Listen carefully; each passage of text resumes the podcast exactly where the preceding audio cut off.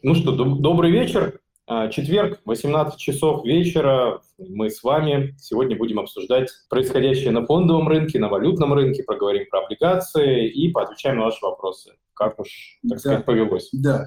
Вечер э, реально добрый, потому что сегодня, ну, мне кажется, для фондового рынка прям много новостей, причем важных. С утра Центральный банк, кто если не в курсе еще, понизил ставку до 11%.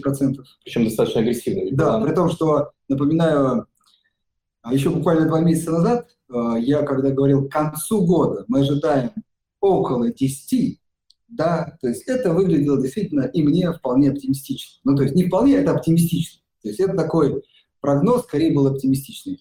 В общем, а э, еще, так сказать, лето не настало, а уже 11. Вот, и, собственно, заседание уже в июне, да. где этот план может быть уже вполне выполнен, даже перевыполнен. Если смотреть на облигационный рынок, то закладывают и дальнейшее снижение ставки, то есть мы по дальней а, части кривой доходности видим уже и 9,5, и в отдельных Это выпусках, и, 8, да, 8. и ниже 9. Ниже 9, да. То есть э, рынок, безусловно, закладывает э, продолжение снижения ставок, но еще раз повторим, у нас э, тоже удивительно для страны, даже дефляция некоторая нарисовалась небольшая, там, правда, минус 0,02%. Ну, наверное, понятно. Ну, я думаю, что многие могут позавидовать. Да, сейчас, сейчас особенно, да. Вот, ну тут, конечно, справедливости ради сказать, что до этого цифра там, тоже высокая инфляция. Да, вот.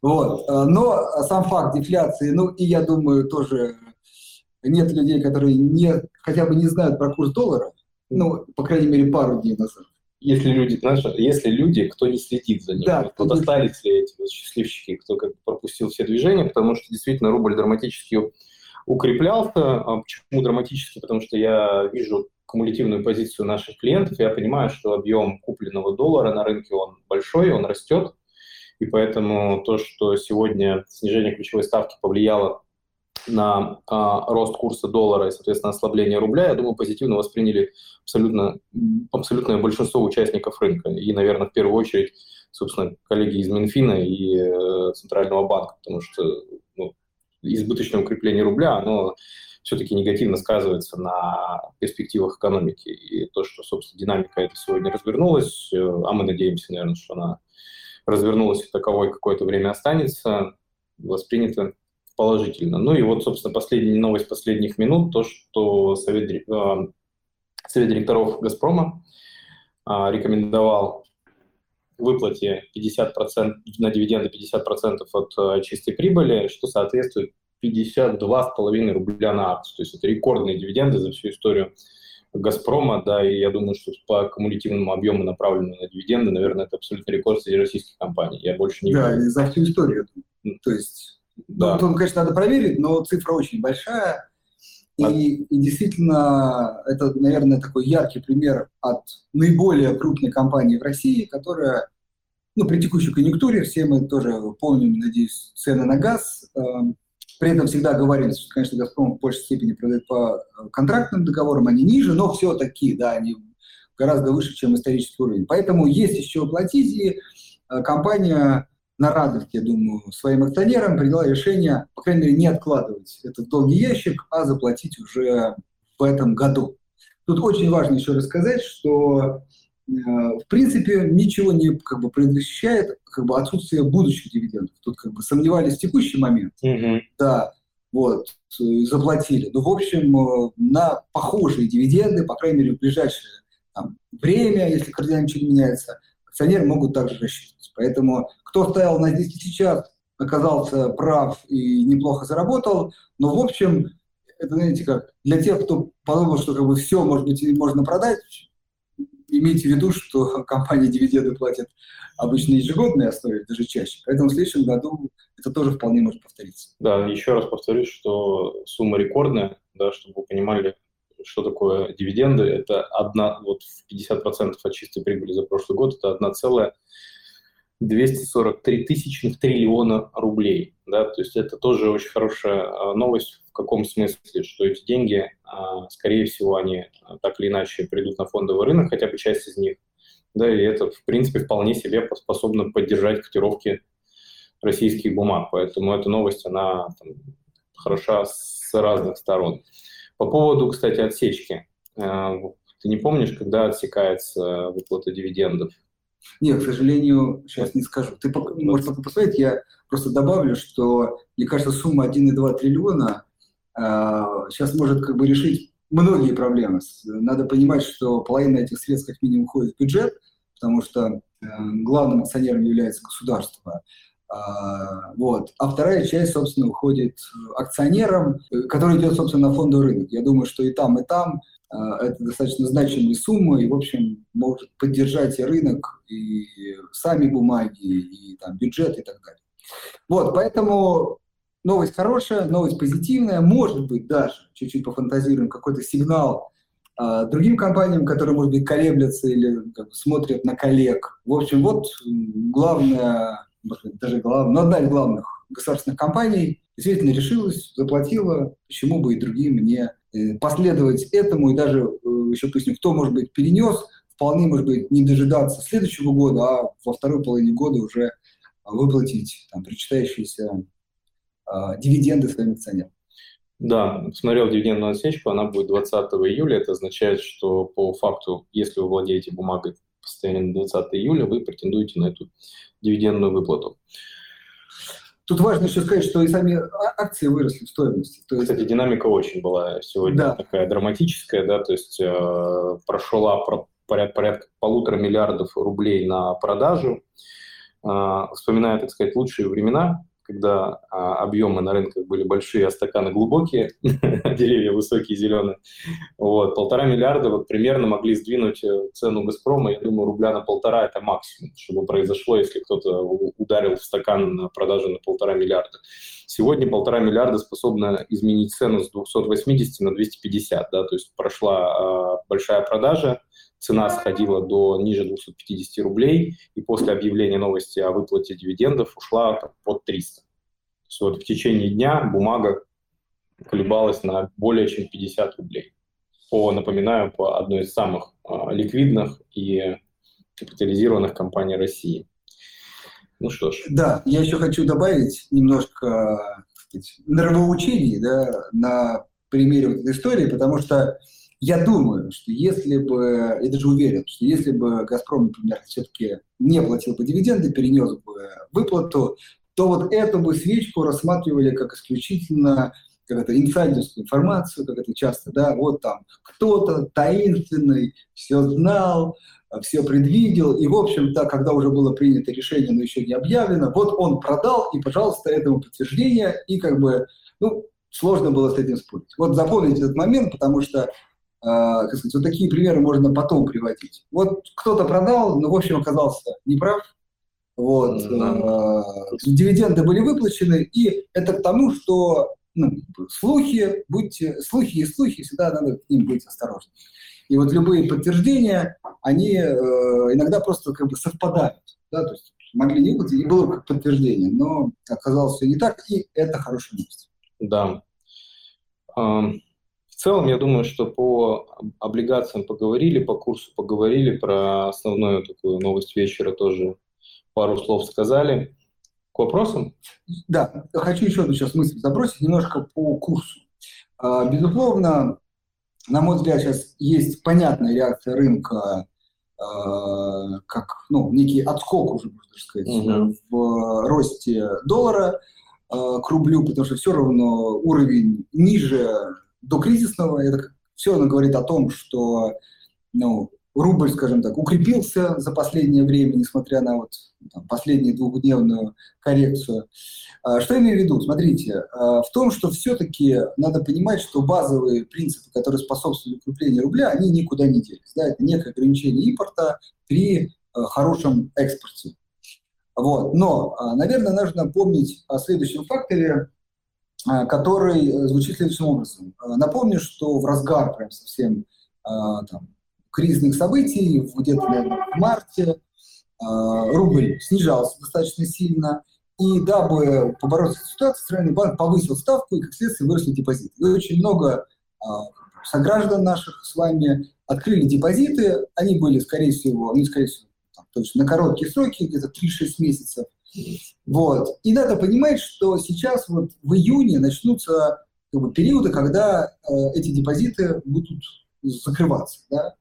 И э, как раз одно, может быть, из решений Центрального банка как бы, понизить ставку, э, тем самым все-таки стимулировать людей больше там, потреблять, э, поддерживать экономику. Ну, а вот кто как бы, все равно захочет остаться на депозиты, уже будет выбор, и, возможно, вот это некое давление да, на рубль да, и в пользу доллара может присутствовать. Вот это важно. Ну и еще важно, летний период все-таки такой плюс-минус сейчас тоже есть ограничение период отпусков, все-таки такой повышенный э, основ, э, ну, в среднем в году такой спрос у населения к валюте, может быть, уже не инвестиционный, а именно такой потребительский.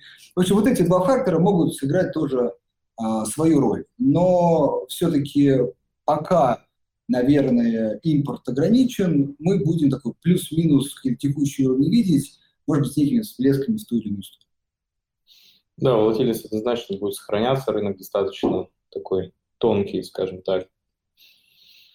Ты не помнишь, у нас, у нас же еще цикличность есть э, экспорта определенная, то есть к лету еще некоторое там, снижение объемов планируемо, то есть его поступление валютной выручки, оно тоже будет немножко там под, подсокращаться, скорее всего. Да, ну вот, да, некий, может быть, увеличение спроса, вот эти факторы вполне могут способствовать тому, что ну, рубль все-таки как бы, вернется там, в какие-то привычные, может быть, за последние сейчас долгие годы, 70-80.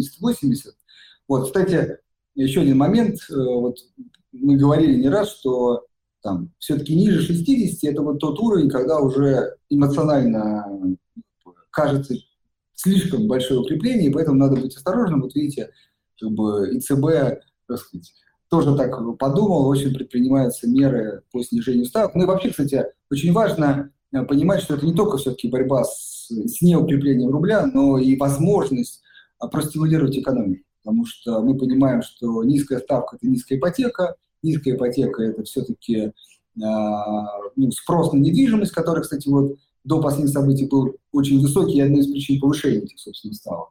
И это действительно такой локомотив многих экономик, вообще стройка, да, поэтому вполне этот инструмент может рассматриваться именно как такой перезапуск э, российской экономики, что тоже хорошо. В общем, а, согласен. Про американский рынок никто не спрашивает, будем говорить. Ну, если будут какие-то вопросы, давайте там. Повестка там еще раз пока стандартная, э, там инфляция большая, пока она там не сокращается.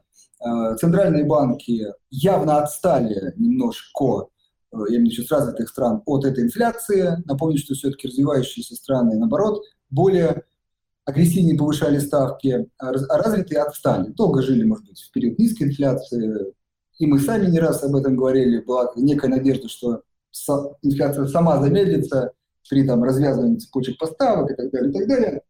Не случилось, поэтому центральные банки развитых стран все признали инфляцию, начинают ее теперь догонять.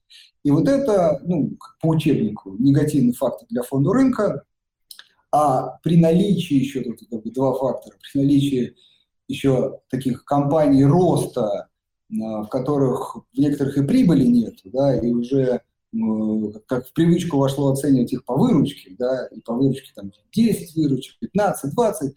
В общем, вот эти два фактора сошлись, ну и, собственно, видим то, что видим. Коррекцию, которую долго а, все предсказывали, долго которой говорили, вот она происходит. И, наверное, пока инфляция не замедлится, плюс-минус все-таки давление скорее будет в отрицательную сторону, нежели там, в положительную. Бывают отскоки, то есть рынок там тоже волатильность поднялась. Но, в общем, скорее до периода замедления а, инфляции, как это, э, скорее медвежий тон будет на американских рынках. В общем, это нужно понимать и как бы, ну, э, учитывать при принятии решений. Согласен. Ну, теперь точно к вопросу. Теперь вопрос, да. Сергей спрашивает, подскажите, пожалуйста, когда и как планируют выпускать нерезидентов? Что уже известно по этому поводу? Выпуск нерезидентов повлияет на цену российских бумаг? Как вы считаете? Спасибо. Спасибо вам, Сергей, за вопрос. Эм, ну, э, немножко так контекста, да, да, то есть э, по нерезидентам сейчас все э, есть такой тип счетов типа С, да, на которые, собственно, эти бумаги были зачислены и по ним, соответственно, не, они недоступны к торгам, да, то есть сейчас торги по ним не проводятся. Количество э, бумаг, которые находились, э, локальных бумаг у нерезидентов, оно достаточно существенное, да, поэтому этот вопрос, он очень важен. И от того, как он будет решен, действительно, в краткосрочной перспективе будет сильно зависеть динамика фондового рынка, потому что объемы, которые потенциально могут выйти на продажу на рынке, они достаточно немалые, да, называя там вещи своими именами. Э, дальше вопрос, собственно, как это будет запускаться и как это будет работать. То есть концепция была, соответственно, создание некоторого такого параллельного рынка, где э, нерезиденты торгуют между собой, да, и э, эти бумаги, собственно, не могут выйти на там, локальный рынок. Вот, сейчас эта концепция там активно прорабатывается, и я думаю, что она будет запущена.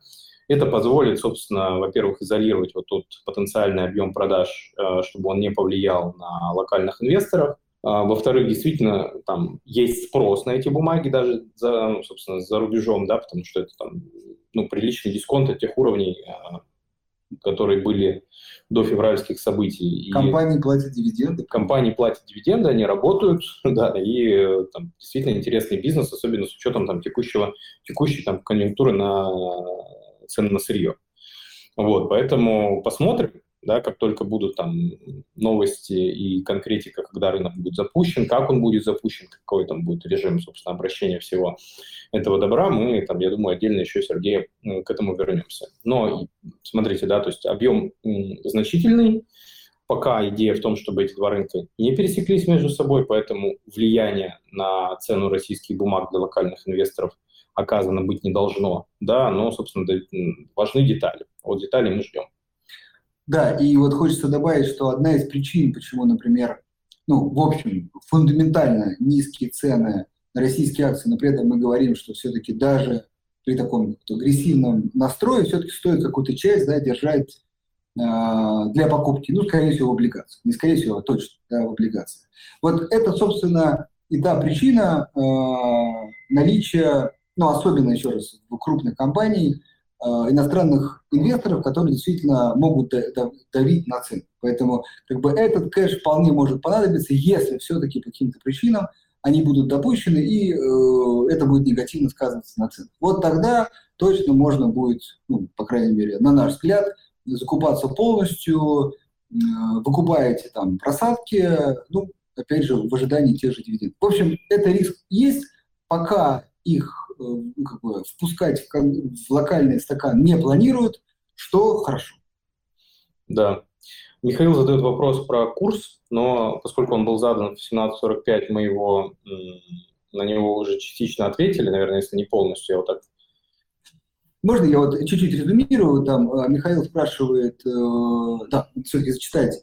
А не будет ли так, что вот этот отскок, он как бы временный, потому что экспорт все равно высокий импорт ограничен. Вот как раз мысль, которую пытался донести, что сейчас, может быть, летом, с учетом выхода депозитов и некого спроса, может быть, на, э, не может быть, а вот некая ставка, что на лето это компенсирует, два потока компенсируют друг друга, чуть-чуть э, меньше экспорта, э, ну просто не то, что вообще сезонно меньше, и, и, и сезонно больше спроса на валюту, и депозиты выходят. И вот эти два потока могут себя уравновесить на какой-то период, и мы можем, так сказать, не увидеть ни, там, ни сильного уменьшения, увеличения, просто коридор, да, иногда все-таки один приходит, потом второй, стакан такой э, большой, и вот какое-то время прожить это лето, а к осени, ну, все-таки базово, по крайней мере, ставятся такие сроки у сказать, решения вопроса с импортом, налаживания там, новых цепочек поставок и так далее. Угу. Да, соглашусь.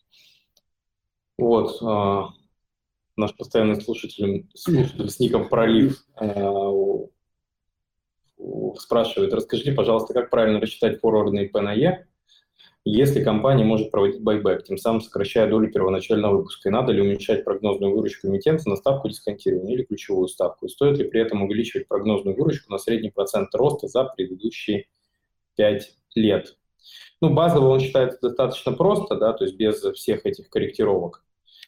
А, именно если мы смотрим там по, по терминалам, да, где-то это, это значение. А вы в свою модель можете заложить там любые сценарии, посчитать там, насколько в текущих условиях там компания себя окупит с дополнительными некоторыми вводными, которые вы можете там расставить на свой вкус. Вот, наверное, такой мой кратенький ответ. Да, ну, тут такой прям заковыристый вопрос. Вот, э, наверное, э, может быть, чуть упростить себе жизнь и э, посчитать выкуп как ну, некие дивиденды просто, да, и от этого отталкиваться. Ну, можно, я так понимаю, просто выкуп, он сократит будущую П, то есть ну, капитализация уменьшится за счет меньшего количества акций. Ну, вопрос, что с ценой будет. В общем, так сказать, сложный расчет, наверное, действительно тут каждый должен какие-то свои прогнозы закладывать. Вот. И, наверное, учитывать байбек или нет, на ваше усмотрение, какого-то правила нет такого, так сказать, общепри, общепринятого. Да. Что вы думаете о возрастании интереса к Интеррау, несмотря на то, что количество их клиентов сокращается? Ну, вообще, тут еще был вопрос про электроэнергетику в целом. А, сложная история, да, ну, мне она чем не нравится, тем, что, как правило, за счет именно тарифов на электроэнергию регулируют там все остальные, так сказать, проблемы и чаяния бизнеса. Стимулируют, да, и, дестимулируют. Вот, поэтому тарифы, они всегда достаточно жестко регламентированы, да, кому за сколько что ты можешь продавать. И в этом смысле э, всегда есть некоторый там барьер по выручке, да, то есть ценообразование на, на рынке электроэнергии, оно такое с ограничениями, как правило. Это всегда с некой социальной оглядкой, с да. вот экономической повесткой, вот, вот эти факторы там... Да, при этом, играют. как правило, косты, да, вот все-таки там, несмотря на то, что они издержки рублевые сформированы, но они, на них-то рынок влияет в полный рост, да, там, и цены на, там, маркет, ну, на обновление оборудования, там, рост зарплат, э, инфляция там, в отдельных секторах, то есть она влияет. Поэтому получается такая всегда история, что у тебя с одной стороны как бы некоторые такой сверху ограничения стоят по выручке, а с другой стороны, в общем-то, твои издержки, они таким ограничениям не подвержены, поэтому бизнес сложный. А по поводу отдельной интеррау я не смотрел, честно говоря, достаточно давно. Ну, там как бы история с этим, с большим кэшем, который они куда-то могут пристроить, могут не пристроить ну, сложная история. Такой, то есть нет, нет, нефтегаз, мира, электроэнергетики. Да, ну там чуть, конечно, поменьше, но, но суть да. Суть. Опять, знаешь, сейчас такие вопросы, а в какой валюте? А на каких счетах? А в да. каких банках? Да. Много, много моментов. Вот, ну, в общем, это такие не, неочевидные драйверы. Наверное, электроэнергетика в общем, да, то есть кризис, такие кризисные моменты, она э, так, выступает демпфером такой экономики, то есть не сильно тарифы повышают. А когда все более-менее, наоборот, ей дают, как бы, может быть, чуть больше повысить, чтобы вот э, предыдущие, так сказать, скудные годы купить. Э, явно, наверное, сейчас первый случай, когда надо чуть попридержать тарифы, вот, и ну, я тут Интересно еще не посмотреть динамику утилизации энергии, спроса на нее, потому что мне что-то подсказывает, возможно, я ошибаюсь, что некоторое количество потребляемой в целом в стране энергии, оно сокращается. Ну, может быть, на текущий, знаешь, как на текущий момент, да, у нас экономика сокращается, ну, да. официальные цифры. Тут скорее будет зависеть от вопроса дальше, да, какие там стройки, надеемся, будут масштабные запущены, и вот которые могут дать уже спрос на энергию. Mm-hmm. В общем, не кажется сейчас пока очевидным, давайте так, в этом секторе пока нет каких-то компаний, которые мы могли бы порекомендовать. Так 20 Игорь Петров спрашивает. 25 мая истек срок лицензии Минфина США, которая позволяла России обслуживать, ну, точнее, проводить платежи по своему внешнему долгу. Чем это грозит России и компаниям с госучастием, у которых есть собственность за границей? Какова вероятность, что американцы начнут конфисковывать собственность госкомпаний? Конфискуют ли у России замороженный НЗВ? Ну, во-первых, приятно, Игорь, что вы думаете, что мы знаем ответ на этот вопрос. Да, то есть спасибо. Давай поразмышляем, да. Да, тут скорее как бы вопрос именно таких догадок э, и новостей, которые на эту тему выходят. Да? То есть э, Дмитрий Анатольевич Медведев сказал, что мы будем пытаться исполнить все свои обязательства в той или иной валюте, собственно, от них не отказываемся, и уж тем более как бы не должны переживать э, внутренние инвесторы, потому что по ним э, расчеты состоятся в рублях в любом случае э, по этим бумагам. Вопрос технических дефолта, да, но я говорил, чем он страшен, тем, что возникает в рамках английского права э, требование права на досрочное погашение бумаг других выпусков. Да, то есть тебе достаточно один раз по одной бумаге не исполнить свои обязательства в срок, как по всем остальным бумагам проявляется возможность требовать досрочного погашения. Ну, как бы требовать не значит получить, да, то есть в этом смысле а, какая-то история, ну, то есть создание там правовой базы для того, чтобы перевести статус э, золотовалютных резервов из замороженных вот как раз в это досрочное погашение, ну, то есть вот такую страшилку рассказывают. Но, с другой стороны, эти золотовалютные резервы сейчас по факту обездвижены, да, они в экономическом процессе в России не участвуют, и плюс объем обязательств по внешним долгам это порядка 100 миллиардов долларов, если я правильно помню. То есть эти цифры, они там ниже, чем объем замороженных ЗВР. Будем смотреть. Меня, мне что-то подсказывает, что все-таки э, есть эм, лобби с той стороны, да, инвесторов, которые покупали эту бумагу и понимают, что, собственно, они могут получить по ней выплату и, в общем-то, ну, какие-то ограничения, они такие достаточно искусственные. Я думаю, что это всегда некоторый там баланс рынка и там отдельных каких-то желаний э, политических, поэтому мне кажется, что еще ничего не предрешено, будем смотреть. А, ну, наверное, чуть-чуть я добавлю еще, что, думаю, большая часть этого риска, она как бы заложена уже в ценах. В ценах, да, даже тут непонятно еще в каких активах она там заложена, потому что такое некое распределение в общем, наверное, по рынку, да, просто такой новость, влияющая на общее ожидание. В общем, она, наверное, может быть, не полностью, но учтена, кардинально ничего не меняет, э, ну, кроме как вот, э, да, возможно, право требовать по всем, то есть немножко, как сказать, не знаю, подталкивает, э, как сказать, историю к, как это, к очевидному разрешению, не, вернее, не разрешению, к очевидному моменту, когда, э, в общем, надо решать, в принципе, вопрос, как, как нам платить, что с ЗВР делать. Ну, то есть вот, она, как бы, знаете, тянется как по старому да, модели, mm-hmm. да, одни ждут, другие платят, но, как бы, к сожалению, понятно, что ну, по крайней мере, западные, там, да, тут лучше прям про Америку сказать, именно США не заинтересованы в какой-то, то есть они, наоборот, в заинтересованы, ну и последние действия, вот, собственно, это подтверждают. Ну, честно говоря, кажется, что это и так понятно, просто некие были надежды на все-таки сохранение каких-то каналов, ну вот не сохраняется. Но еще посмотрим. Но я думаю, что там кардинально это ничего не меняется. Да, про новость о продаже в моменте акций «Газпрома» на полтора миллиарда мы обсуждали. А, вот, про... Так, следующий. Вопросы по приложению, да, и пожелания, я думаю, Денис там зафиксирует, мы коллегам передадим. Это все, в общем-то, а, учтем в работе, что называется. Так, классический вопрос от Максима. Добрый вечер, Максим. Как поживает мост между Евро-НРД и Евроклир? Да этот, как он, знаешь, он как летучий голландец, вот летучий мост. Да, мне кажется, затмил, знаешь, крымский мост. Или, или радужный мост еще, знаешь, ну, то есть какие-то вот такие вот ассоциации, наверное. Да. Ну, вроде новостей нет, к сожалению. Да, части, не знаю. движения нет в этом вопросе. То есть и были, были изменения в уставе Евроклира, который, в общем-то, рублевые активы там а, вывел за баланс в учете. Вот, поэтому пока в этом смысле подвижек нет. Но я думаю, что здесь опять же оно такое вот бизнесовое лобби, оно же с двух сторон, да, и локальные инвесторы заинтересованы в том, чтобы э, движение началось, но и западные инвесторы, которые вкладывались в российский рынок, тоже, в общем, не очень понимают, а почему они, собственно, должны страдать, то есть э, в чем, так сказать, идея. Поэтому давление, э, и в том числе, наверное, судебное будет нарастать, дальше будем смотреть, но пока, к сожалению, без новостей. А, про энергетику поговорили.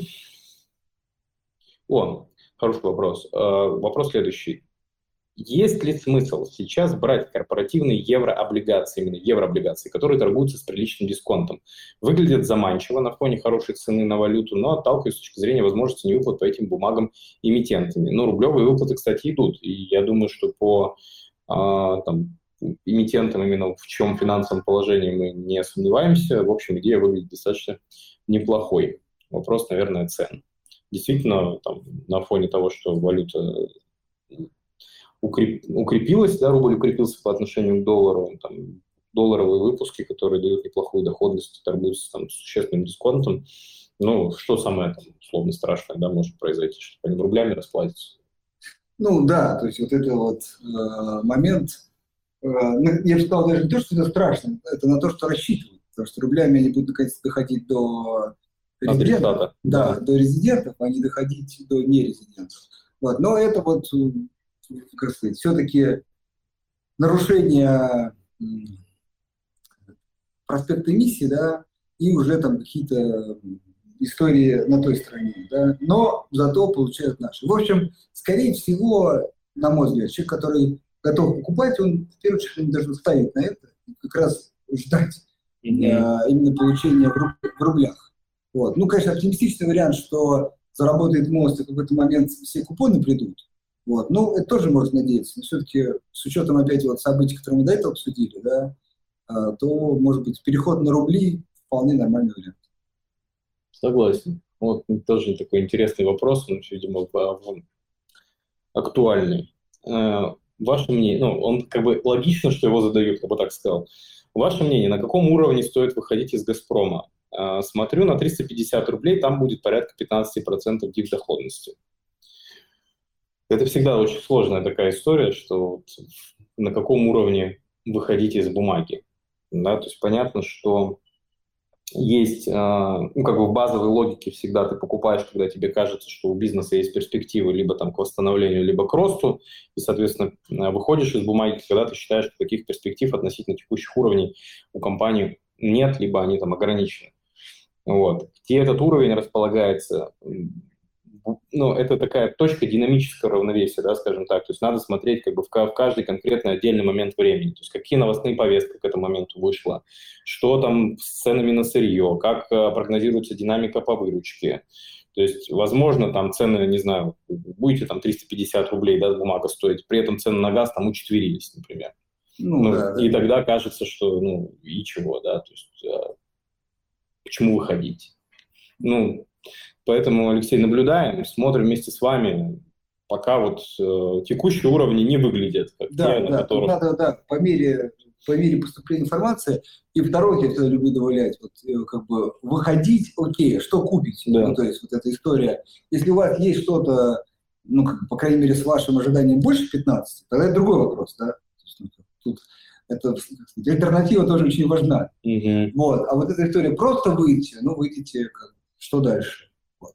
Поэтому, наверное, 15, мы еще только что обсуждали ставки, уже не выглядит чем-то не, немного, да, вот. Сейчас это уже нормальная циферка, и, судя по динамике, к концу года 15 уже будет даже хорошо. Поэтому, наверное, доходности 15 нет, вот. Не, ну тут скорее вопрос еще будущих прибылей, будущих выручек, понимаешь? То да, есть она да, вот заплатит да. 15, но дальше что? Жизнь продолжится. Согласен.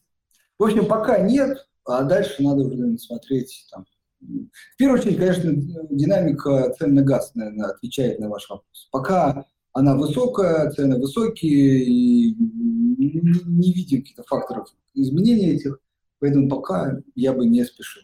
Угу. Максим спрашивает, как мы оцениваем финансовый сектор, вот внимание, в отрыве от экономики РФ? Максим, просто расскажите, как это делать, то есть вот как оценивать финансовый сектор в отрыве от экономики, в которой он работает?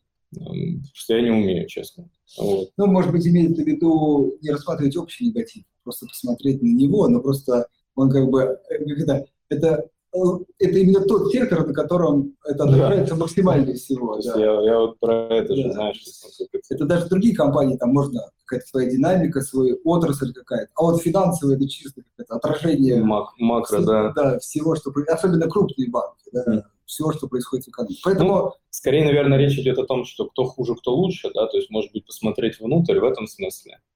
Ну, ничего не могу по поводу там внутрь, где я вот видел, да, там, Я еще видел вопрос, может, мы пропустили, может, он дальше, по поводу, почему, например, Сбер не выплачивал дивиденды. Ну, да, ну, давайте сразу затронем.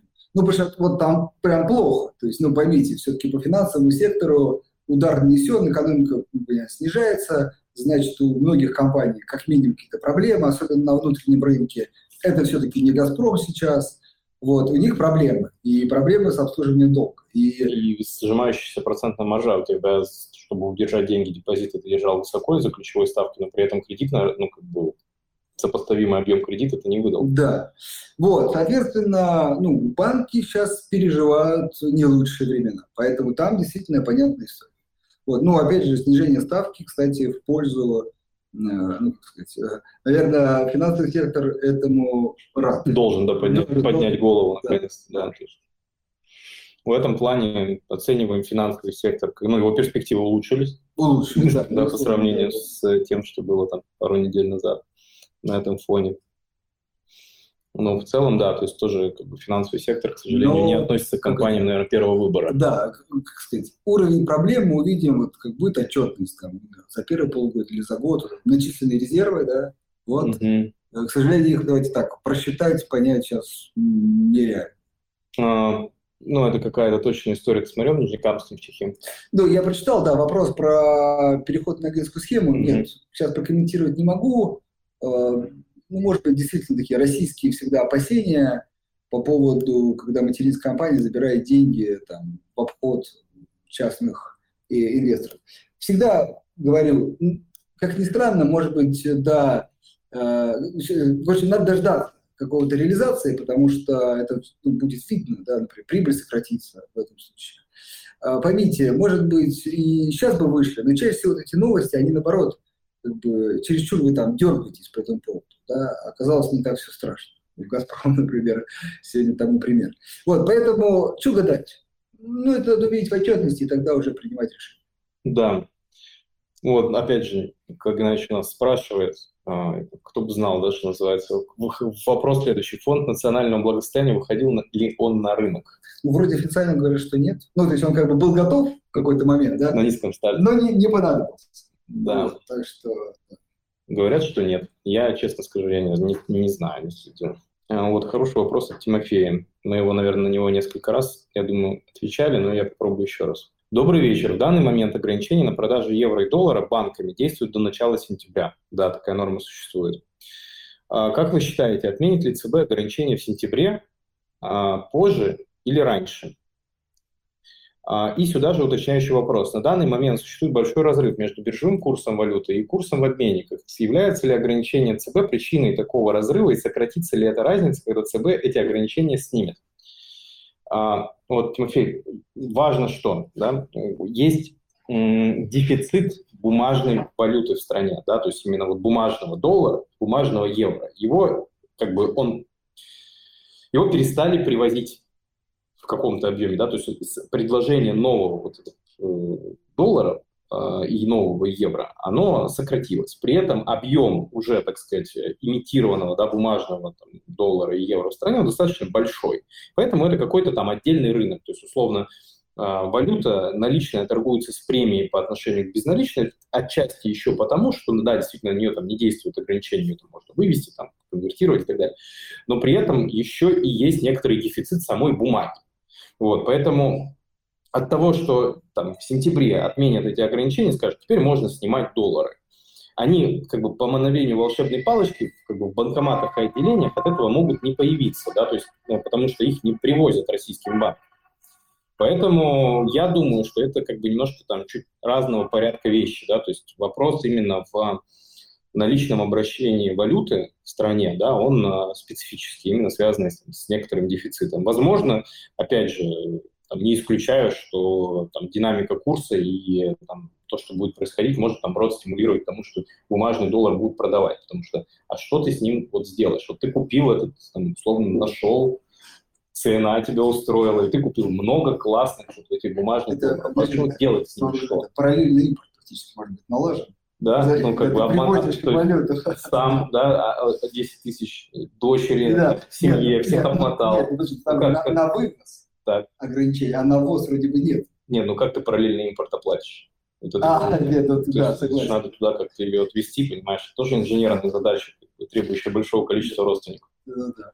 Ну, в общем, э, тут тоже хочется опять вот эти развеять теории заговора, что это какая-то вот, ну есть это глубокая причина. Да, что он от там сильно лучше. Знаешь, да. Это мне нравится, что... Просто ну, как бы, э, проблема очевидна, ну, действительно ограничили ввоз валюты, при этом она ввозится, но я думаю, думаю, ввозится, но не в таких объемах, как некий спрос.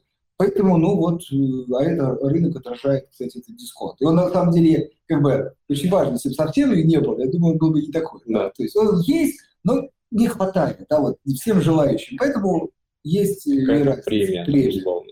Вот. В какой-то момент, кстати, действительно, может быть, спрос на э, наличный доллар как бы сократится, и он выровняется.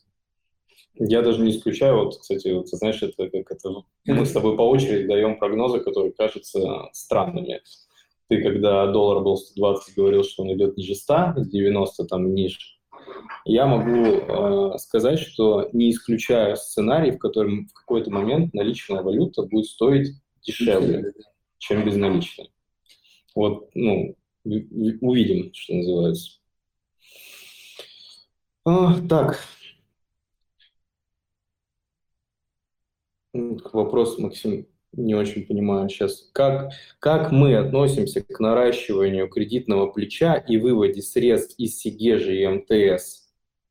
А, видимо, речь идет про ФК-систему. Продал всех дочек системы, купил долларов в диапазоне 58-63, лучше отдам их убыточному технологическому сектору из развитых стран. Ну, Максим, как бы это, что называется, personal choice, говоря на языке компании, которую вы выбираете.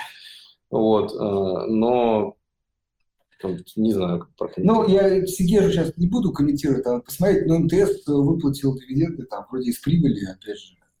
Бизнес стабильный, такой, приносящий классический денежный поток, э, не вижу каких-то там больших проблем. Вот. Поэтому, не знаю, эта история не нова, наверное, странно, может быть, что она сейчас как бы всплывает. Это было, есть и будет. Бизнес, экосистема в этом плане, да. Ну и, собственно, вроде компания этим не хоронят, э, просто забирают именно вот прибыль. Поэтому, честно говоря, не вижу существенных проблем. А покупки убыточного технологического сектора развитых стран тоже нормально? Да, да, есть, да отдельная история. Да. Хорошо. А, так, добрый вечер из Казахстана. Есть ли информация по судьбе держателей депозитарных расписок «Газпрома»? Конвертации не прошли. А если будет проходить делистинг, как он будет происходить, спасибо. Я подробно достаточно в прошлый раз на этот вопрос отвечал.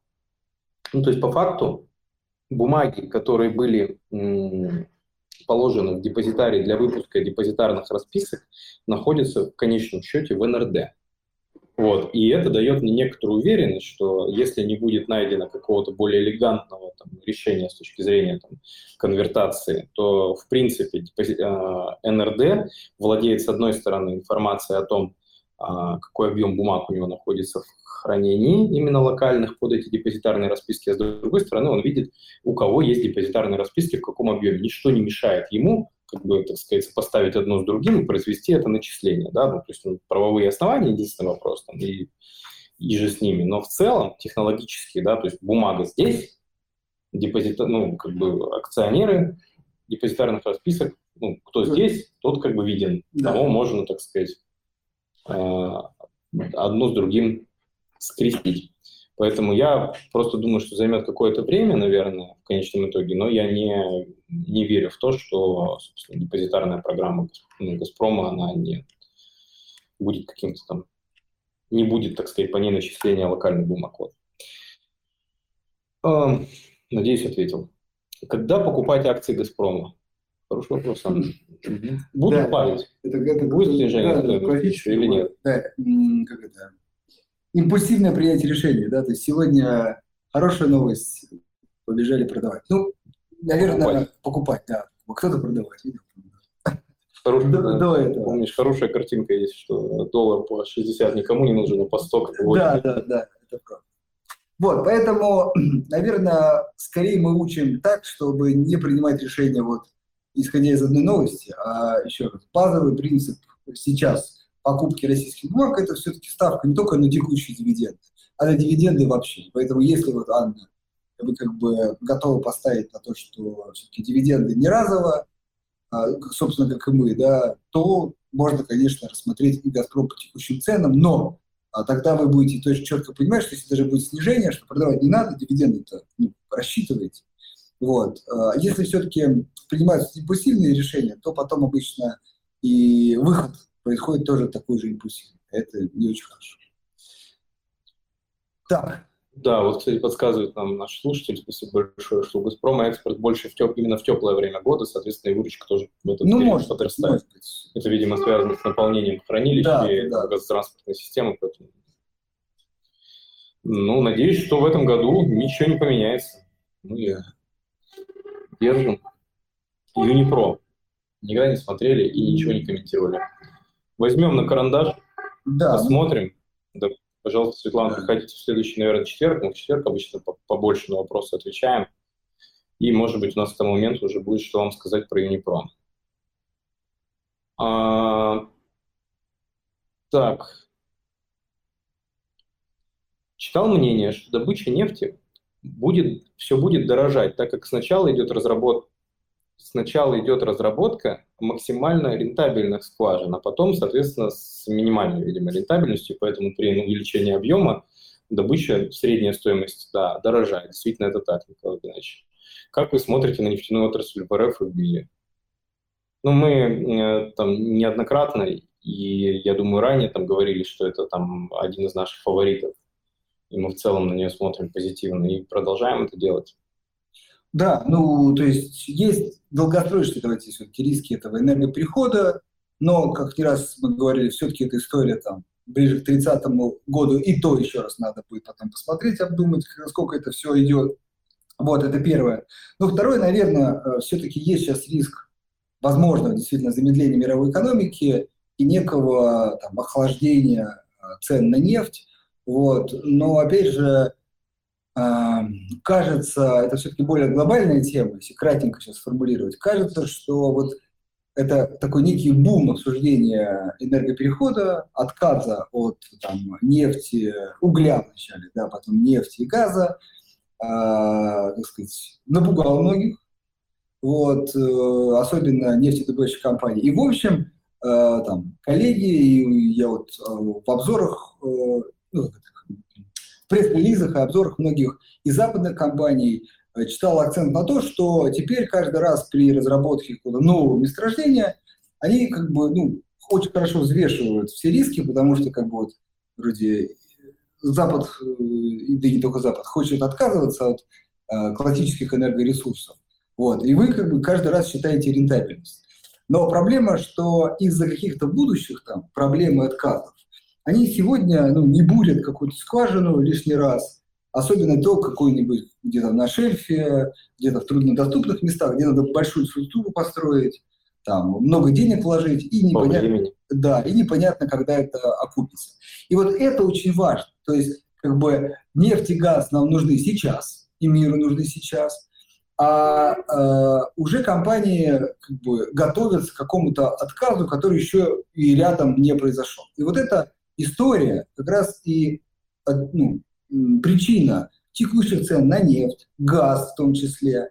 И кажется, что вот она ну, быстро не закончится. То есть э, теперь э, убедить э, нефтяные компании резко да, нарастить э, производство э, с расчетом на то, что как бы нефть нужна надолго и цены надолго, ну, сложно.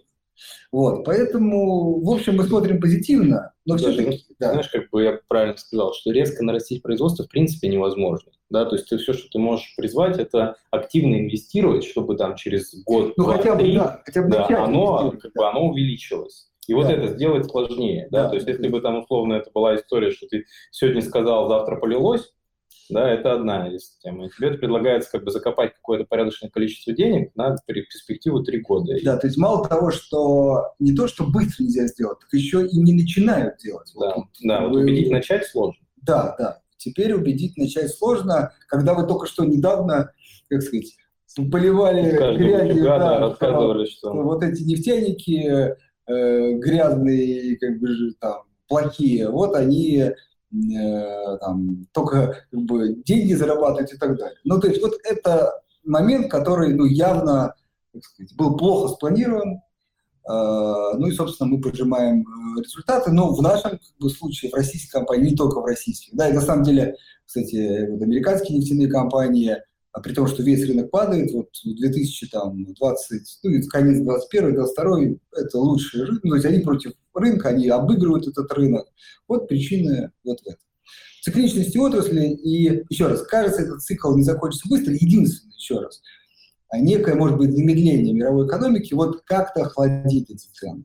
Но при следующем цикле, опять же, мне кажется, цены восстановятся, и пока я не вижу каких-то там причин быть низко на каком-то долгосрочном перспективе. Поэтому смотрим позитивно. Тут еще, видите, одно к другому большая тема. Может быть, немножко укрепление рубля. Сейчас э, такой скептиз наводит на российские нефтяные компании. Но тоже думаю, что э, ну, это не долгосрочный фактор. Поэтому по текущим ценам они еще не все дивиденды там платили, то есть не было вот такого э, бума оптимизма, как в «Газпроме», например. Поэтому смотрим положительно. Соглашусь. Где торгуется Сауди Арамко? Это крупнейшая компания с одной самой большой капитализацией в мире среди всех. Да, сейчас она опять обогнала Apple, да. Вот. Это Саудовская Аравия, нефтяной бизнес. А где она залистингована? Вот, не скажу. Ну, может, где, ну, ладно, не будем гадать, да. Тогда еще не знаем. Как мы смотрим на компанию NVIDIA? А, смотрите, NVIDIA. Мы выпускали обзор э, на эту эмитента, да. Может быть, конечно, в текущем событии э, чуть-чуть поменялся взгляд, сейчас поясню, с чем связано. А, сразу, да, связано с тем, что все-таки большая часть продукции этой компании – это импортируемая продукция, да. И ну, последние новости, сама компания признает, что она уже начинает организовывать параллельный импорт. Вот. Это несет определенные риски, его надо организовать, э, как-то понять, работает, не работает. Вот это все, э, скажем так, э, скорее негативный фактор. Не сильно, но негативный. Это первое. Второе. Надо понимать, что NVIDIA это все-таки в большей степени крупная техника, и она очень завязана на недвижке, на покупке новой квартиры. Что, купил новую квартиру, ну, как сказать, чаще всего хочет и новую технику. Да, это обычно так выливает хотя бы в приход, там новый холодильник, э, там, варочные панели, чуть ли не чайник тоже хочется новый, да, в новую квартиру. Вот, и э, так мы понимаем, что строительная индустрия сейчас скорее переживает не лучшие времена, и как следствие новых квартир э, чуть меньше, еще, может быть, это как бы еще в перспективе. И вот, видите, два негативных фактора. Но, с другой стороны, и цена, собственно, явно не докризисная. Поэтому вот если уравновесить эти два фактора, то, наверное, на наш взгляд, по текущим ценам эта компания э, все равно смотрится привлекательно. Вот это очень важно, именно по текущим ценам. Ну, такой среднесрочная перспектива. А дальше, ну, как-то цена будет меняться, а, по показателям будет понятно, насколько проблемы действительно глубокие. Но все-таки это лидер отрасли. Да. Вот. И, и, цена, и цена очень свалилась. Вот. Поэтому, э, на наш взгляд, еще раз, цена текущая компенсирует эти проблемы. Проблемы есть, но цена компенсирует, поэтому текущие цены э, ну, выглядят привлекательно. Вопрос. Почему падает норильский никель даже с учетом того, что скоро у них будут объявлены дивиденды? ну, сейчас вот это, зайти в слово падает, потому что для всех да. такое, там, как сказать, очень субъективное. Вот. Я, я открываю когда, ну, пятилетний график, да, и там Ничего не видно. Динамика может кардинально отличаться от того, что вы имеете в виду. Да? Слушай, ну 20 200 рублей закрылось примерно. Ну вот, минус. да, такой, знаешь, на ну, пятилетнем ну, графике сильно выросло и немножко скорректировалось. Да? Боковик, ну вот если посмотреть там на неделю. Да, я думаю, все-таки укрепление рубля, потому что, ну, экспортно-ориентированная компания, и укрепление рубля для нее не очень хорошо. Вот этот фактор, может быть, немножко давит на рынок. Это первое. А второе, все-таки эта бумага не упала. Ну, кардинально не, ну, это не как там по нефтегазовым компаниям там минус 30, 40, 50 процентов или по некоторым mm-hmm. еще больше. То есть отсутствие, а, падения такого, как сказать, кризисного, да, второе укрепление рубля. Вот, но в общем, с учетом дивидендов, потенциально, поверьте, это все может отыграться вот в один день и еще плюс дивиденды, поэтому эта компания вот точно э, актуальна, и там да. больших проблем мы не видим. Наверное, одна из там, тех компаний, на которые в первую очередь я бы обратил внимание. Так, дальше. Фило... А, Николай Иванович, мы даже этот вопрос отвечали с вами. Философский вопрос, будет ли переход на социализм? Да, я помню. Я помню ответ на этот вопрос, что скорее нет, чем да. Повторять, наверное, логику рассуждений сейчас не будем. А, так, вопрос, как бы, с учетом всех известных событий, кто из металлургов может выиграть за счет, так сказать, ухода игроков с рынка. А, кошмар какой. Ну, вообще надо понимать, что металлургия – это достаточно диверсифицированный бизнес. И он, а, ну, то есть если сравнивать его, например, с цветной металлургией или каким-то норильским никелем, где есть один вот гигант, который держит 30% рынка, то по рынку черной металлургии э, ситуация другая. Э, поставщиков много, рынок больше, да, и он сильно более диверсифицирован с точки зрения производителей. Поэтому мне кажется, что сложно сейчас вот дать однозначную оценку, как это будет влиять на динамику и кто в первую очередь, так сказать. Да, я думаю, что все-таки более важный фактор, который может повлиять, это запуск какой-то больших строек в России, ну, банально там трубопроводы, железные дороги. Вот. Но в этом смысле ММК смотрится лучше. Ну, ну, мое, мое мнение, да, чуть тут, более ориентированное да, на Да, я просто всегда тут говорю, что мешает Северстали... Начать продавать внутрь? Да, внутрь. Это все-таки как бы, вопрос цены. Не, ну слушай, во-первых, у тебя ну, контракты заключи, логистику ну, прострой. Ну, то есть да. это все равно есть какой-то там небольшой барьер. Есть, есть, да. Согласен, не выглядит совсем там долгосрочно перспективе непреодолимо. Излишек стали, ты можешь этот барьер легко решить ценой. Да, тоже и верно. Поддавить в том числе ММК. Вот. Поэтому нужен именно спрос, чтобы как бы не было излишка, чтобы mm-hmm. не было вот изли... Ну, конкуренции ценой, чтобы всем хватало, э, всех загрузить, и вот тогда все будет нормально. Поэтому как бы вот, и опять же, поддержка недвижимости, снижение ставок, все туда. В общем, вот эти факторы сейчас очень нужны нашим металлургам. Потому что вот они как раз пострадали серьезно. Да. То есть не, как бы, не финансовый сектор, но и не нефть-газ. Да. Русагра мало продает пшеницу жалуется Николай Геннадьевич. Кто основной производитель пшеницы в РФ, государство или непубличная компания? Ну, все-таки не публичная компания, да. Да, там есть, э, собственно, ну, даже много игроков да, публичных, кто производит. Агрохолдинги. Да, есть а, как она, объединенная зерновая компания. Да, да, да. Не, ну, не публичная компания, крупные не публичные компании. Вот. Подскажите, пожалуйста, какие прогнозы про Яндекс? Стоит ли присмотреться к их акциям? Что с Алроса? Как они планируют выходить из-под санкций для продажи на мировом рынке? Вот с Алроса я, наверное, с второго вопроса начну. Там, знаете, там с другой стороны, как сказать, есть э, инициатива. То есть Алроса, поверьте, ну, как сказать, относительно более комфортно себя чувствует. Во-первых, потому что их продукт сам по себе, он не портящийся, он хорошо хранится, для него не надо много места. И более того, уход их с рынка провоцирует ну, как бы цены да, достаточно, агрессивно, к, к достаточно агрессивному росту. Поэтому скорее там речь идет о том, что с другой стороны есть э, как бы, инициативы, что а все-таки может быть, а может быть давайте мы их там будем что-то у них покупать. Потому что ну, иначе э, там, ценник будет совершенно там другой на всю эту продукцию. Рано или, ну и плюс э, тоже не выглядит нерешаемая инженерная задача по продаже такого рода товара. Да? То, есть, поэтому, не знаю, будем смотреть. Но я к этой компании тоже я ее, на нее смотрю, мне она нравится.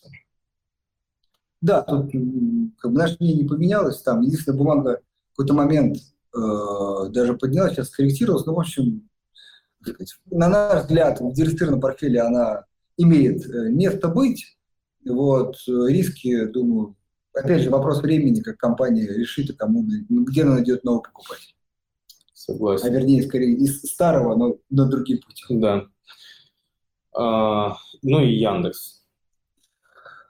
А, Яндекс... Разделение бизнеса, соответственно, Россия, не Россия. И вот я так понимаю, что про это идет речь. А, ну, много неизвестного, да. Как бы, с одной стороны, ну, действительно классная технологичная российская компания, да, вот, в кавычках, может быть, юридически, не российская, да. Ну, наверное, все-таки немножко ставка на то, что такой крупный бизнес, ну, так легко как бы не завалится, да, то есть, ну, решать проблемы, вот, плюс, э, как сказать, э, нужная компания, там, лидер в своих отраслях, ну, наверное, нужно время на перестройку, на адаптацию, я думаю, что компания с этим справится. Вот. Что, с точки зрения как вот этих юридических историй, ну, сложно фантазировать там. Да. там... Именно в формате самой, самой бумаги, да, где, она, где она была имитирована, как да. она была выпущена. Вот это скорее основная такая, наверное, проблема. Если бы это была там условно локальная бумага, торговалась на российском рынке, ну, для меня там вопроса э, о покупке бы, наверное, лично не стояло. А так есть риски, есть потенциальный апсайд, ведь стоит сказать, что и перспектив-то много. Ну, с точки да. зрения там, ухода именно там, отдельных игроков, э, концентрации рынка, снижения э, конкуренции с экосистемами, которые, так сказать, непрофильные бизнесы, да, там, ну... сейчас тоже находятся под давлением у традиционных игроков. Поэтому есть потенциал, есть проблемы, ну и как следствие там цена тоже, опять же, находится не на тех уровнях, на которых она была раньше. Да, скорее э, аккуратненько, наверное, я скажу, что эта бумага интересна по текущему уровню, но при принятии рисков. То есть риски есть, и на эти риски сейчас нет какого-то ответа такого, что вот они сделают то, другое и решат. Пока нет, я даже знаю, что сами компании не знают ответ на эти вопросы. А, ну, в общем, ищут варианты, но как это, новые времена, новые вызовы. Угу. Вот, хороший вопрос от Рустама. Как лучше поступить, чтобы в начале 2024 года купить квартиру? Покупать облигации с погашением в 2024 году или все-таки купить акции в надежде отскока и некого в итоге большего выигрыша? Спасибо. Рустам, ну, я надеюсь, и, и, и мне очень хочется верить, что это не первая квартира, которую вы так рассуждаете. То есть, если есть уже где жить, как бы вопросы с жильем решены, вы как бы думаете, вот еще а. одна, тогда вот, наверное, тогда, легче, да. тогда да, такие выборы имеют место быть. Да? Если это как бы именно там речь идет о покупке единственного жилья, то, наверное, все-таки там надежда на, надежда на отскок не выглядит э, достаточным основанием для принятия риска акций, я бы так сказал. Да, да. Ну, скорее тогда в этом случае облигации, чем, так сказать, более в средствах, тем, наверное, можно рассмотреть больше акций. Ну, или там 50 на 50. Всегда вот этот хороший момент, когда, не знаю, чем-то колеблетесь, ну, возьмите 50 на 50, никто же не запрещает, так сказать, брать в таком соотношении. Вот. Э, в общем, скорее оттолкнитесь от себя. То есть, если вы можете в какой-то момент вы чуть отсрочить покупку, если будет какая-то коррекция в акциях, тогда больше акций. Если все-таки ну, жестко привязаны какие-то там семейные э, условия как бы, диктуют необходимость этой сделки, то лучше облигации. Согласен. Автопром в текущей ситуации ну, достаточно пострадавшая отрасль. Почему это не отражается в их ценах? Потому что помимо пострадавших, ну, как бы у них же есть, понимаете, и потенциально, потенциальный рост доли рынка. Да, я вот только так могу это объяснить. Почему, так сказать, цена не настолько снижается? Ну, сейчас так сходу ничего не могу прокомментировать. Этот сектор, да, да, как-то пока мы там глубоко не копали. Ну да, потому что он точно не относится к тому, что, собственно, стоит выбрать, наверное, из портфеля акций в первую очередь. Вот, да. вот я бы так сказал. Какая перспектива у акций Сбер? Ну, стандартный как бы, вопрос, стандартный ответ, как скорее, вот, смотрите, те компании, которые мы называли, э, там, крупные лидеры своих отраслей, еще раз, ставка на вот то, что произошло с МТС, то, что произошло с «Газпромом». Объявление дивидендов не сейчас, так потом, и как бы дальше уже принимать решение. А, а вот Сбер, ну, как бы 22 год будет плохой, никаких дивидендов, там мы не рассчитываем. А вот 23 а даже, может быть, 24 да, а, вот возврат, ну, каким-то хотя бы приближенным прибылям и, собственно, каким-то дивидендом. Поэтому финансовый сектор на отдаленную перспективу. Или кто агрессивно настроен, вот что с «Газпромом» э, делать. Вот, например, условно, в «Газпроме» реализовался, так сказать, такой спекулятивный, может быть, доход. Вот теперь можно подумать о Сбербанке. Ну, ну, как бы только не закладывайте там дивиденды осенью, там скорее, дай бог, чтобы в конце 23 э, года что-то появилось на горизонте. На горизонте, да. Так, когда будут полноценно выкладывать отчетность компании? Николай Геннадьевич, ну, как бы решение о выкладке, не выкладке отчетности, да, оно принималось э, там, в силу целого ряда обстоятельств. Там, потенциального информирования о состоянии дел, потенциального провоцирования на там, новые ограничения, более, еще более жесткие. Да, там. Есть некоторая как бы, как бы количество факторов риска, из-за которых было принято решение, соответственно, отчетность не выкладывать. Когда мы, так сказать, компании для себя посчитают, что эти риски ну, либо отошли на второй план, либо приемлемы, мне кажется, это решает там менеджмент в первую очередь и там, совет директоров. Поэтому я думаю, что для каждой компании в итоге там, уровень раскрытия там, будет, ну, сроки по раскрытию будут свои, то есть когда они будут принимать это решение. Какого-то вот такого там жесткого дедлайна я пока не знаю, что обсуждался. Ну, я думаю, сейчас это небольшая проблема. Это пока не критично. Много шума скорее вокруг этих историй. Вот, давайте там поживем и посмотрим. Будет ли выплата дивидендов по Роснефти? Теперь следующий актуальный вопрос. Угу. Да, но также посмотрим. К сожалению, нет ответа может быть, чуть-чуть аккуратненько оптимизма можно досыпать, что все-таки «Газпром» решился. Да? Я думаю, что Роснефти не хуже ситуация, ну, с точки зрения с доходами, опять же, не Сбербанк, да? mm вот, и там не металлургия, да? Вот, поэтому вполне да. может быть, почему нет. Ну и бюджет. Первый пример, так сказать, примеры есть положительные, да, если это как-то влияет все-таки. Цифровой рубль, да, для чего вводит государство, Слушайте, ну, наверное... Э... Я могу про Китай рассказать, зачем будет цифровой юань. Давай. И пойти дальше. Просто, ну, такая историческая справка. Давай. У Китая есть э, большая доля платежей через WeChat, mm-hmm. да, через вот их э, коммуникационную платформу. И глазами банка и регулятора у тебя есть один юридический счет WeChat, который там типа подают на вход, а потом кто-то подает на выход. А что происходит внутри, какой как бы транзакции, да, условно, ты мне перекинул, я тебе, а потом мы поменялись. Это все не видно, потому что до тех пор, пока ты не заплатил мерчанту или тебе кто-то не кинул деньги из банка, это все происходит внутри. И это очень затрудняет процесс как бы, работы с антимонилом, ну, типа с э, противодействием отмыванию доходов, полученных преступным путем, контролю там, разного рода вещей, то есть нехороших. То есть получается, что это какой-то один большой кумулятивный кошелек, которым пользуется очень-очень много людей. А когда вводится цифровой юань, да, и, собственно, его на, навят, ну, как бы, одевают на эту платформу и говорят, без проблем, делайте все, что хотите, просто останется цифровой след от до. Ну, да, ага. И тогда это как бы сильно упрощает процесс вот отслеживания цепочки, откуда деньги пришли, куда они пришли. Это то, зачем они делают. Вот, возможно, есть какая-то еще логика. Ну, ну, я, я, у меня был другой вариант, ну, кстати, э, вернее, хороший, да. Ну, там просто у нас нет такого, понимаешь, у нас с учетом ну, системы быстрых платежей, ну да, и, и мы как бы мы и так кидаем с банка на банк, то есть прозрачнее некуда. Ну окей, я, наверное, может быть, менее моя логичная история э, такая.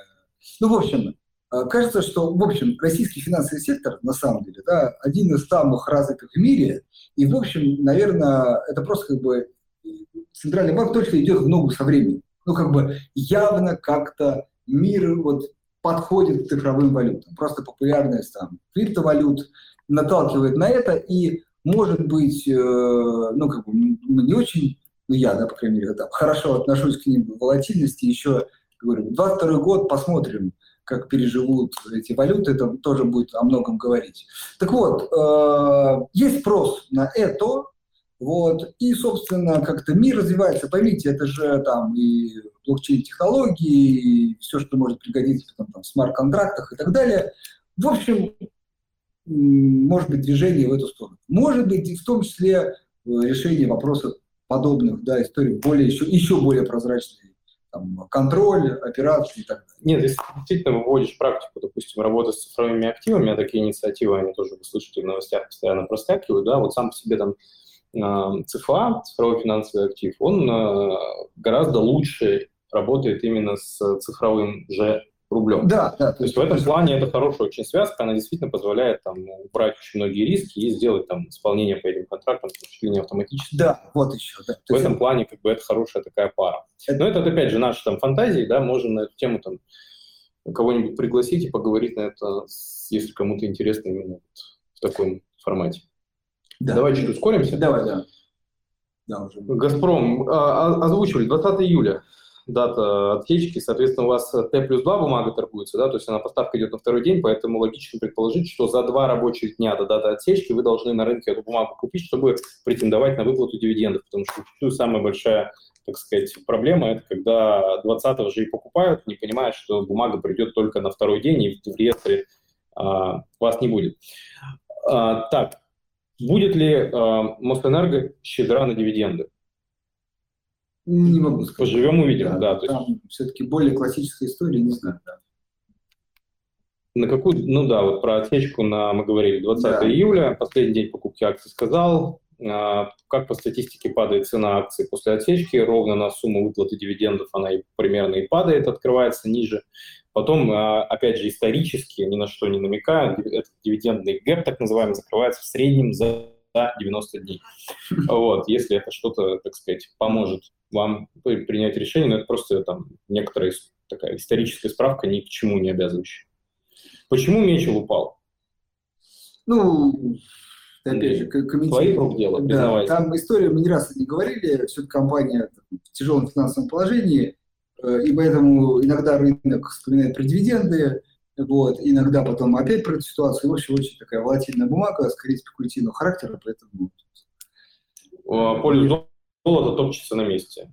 Ну, эту тоже бумагу мы как бы не называли в приоритетах, неким акцентом на очень долгосрочное инвестирование, поэтому там нет каких-то апсайдов для роста. Поэтому... Мне кажется, вся инфляция уже в цене золота. Ну, то есть все, что можно было. Еще, еще. Вот. Ну, да. Ну, то есть для того, чтобы как бы, золото обновило еще какие-то там исторические, так сказать, максимумы, нужно, чтобы инфляция непрерывно разгонялась.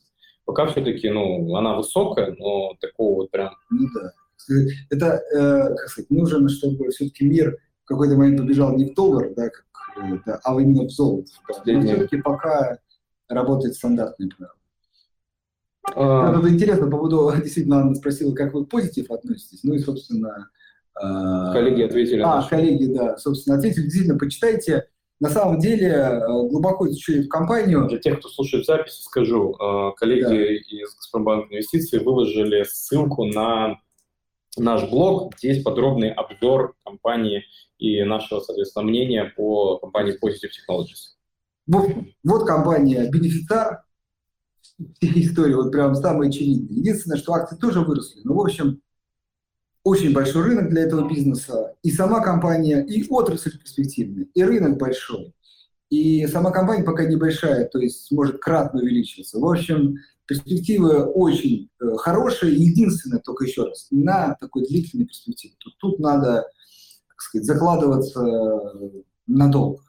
Но есть на что опереться. Как изменится цена акций Северсталь? Наш прогноз. Э, да пока не давайте без, да, без конкретики не входит в список наших рекомендаций, потому что кризис по ним ударил, и непонятно, как сейчас э, эта ситуация будет решаться. То есть, видите, есть, на наш взгляд, более очевидная история. Да, вот э, Ян спрашивает, э, как обстоят дела с выводом евро у нас в приложении. А, ну, опять же, я там не открою, наверное, Америку, есть а, в целом сложности с движением а, евро, да, потому что корреспондирующие банки европейские, как бы, скажем так, не в штатном режиме проводят по ним платежи, вот, и поэтому существует проблема в том числе с выводом евро с биржи на банковский счет. Мы там сейчас работаем над решением этой проблемы ориентировочно я даже дату озвучу где-то 6 июня, мы вернемся с апдейтом и все расскажем. Вот. Так, ну что, на все вопросы ответили? Ну, в любом случае, Ян, да, то есть валюта доступна к торговле, вы можете, соответственно, ее продать, э, получить там рубль, соответственно, рубли вывести или купить за это доллары, то есть в этом плане а, там, ни, никаких в этом смысле ограничений нет, то есть можно заявку поставить на сделку. Правда, голос. А, так, прогноз по доллару на ближайшее время. Ну, мы на самом деле начали с этого, плана. Если будете нас записи переслушивать, там в начале прям нашего диалога с Андреем есть э, да, э, как бы неточное, неточный, но... но есть неточный прогноз, да, у нас, у нас есть неточный прогноз по доллару. Да, что, к сожалению, сейчас сложно предсказывать, вот, э, поэтому так. Все, всем спасибо большое за то, что были с нами, да, и за то, что приходите нас послушать. Э, к сожалению, на сегодня там, мы и так немножко там с перелимитом. Поэтому, если мы какие-то вопросы не ответили перед следующим эфиром, вы можете в чате их задать, и мы с них тогда начнем. За 15 минут до начала эфира такая возможность появляется. До следующего вторника. Всем да. хорошего вечера. До свидания. Да, до свидания.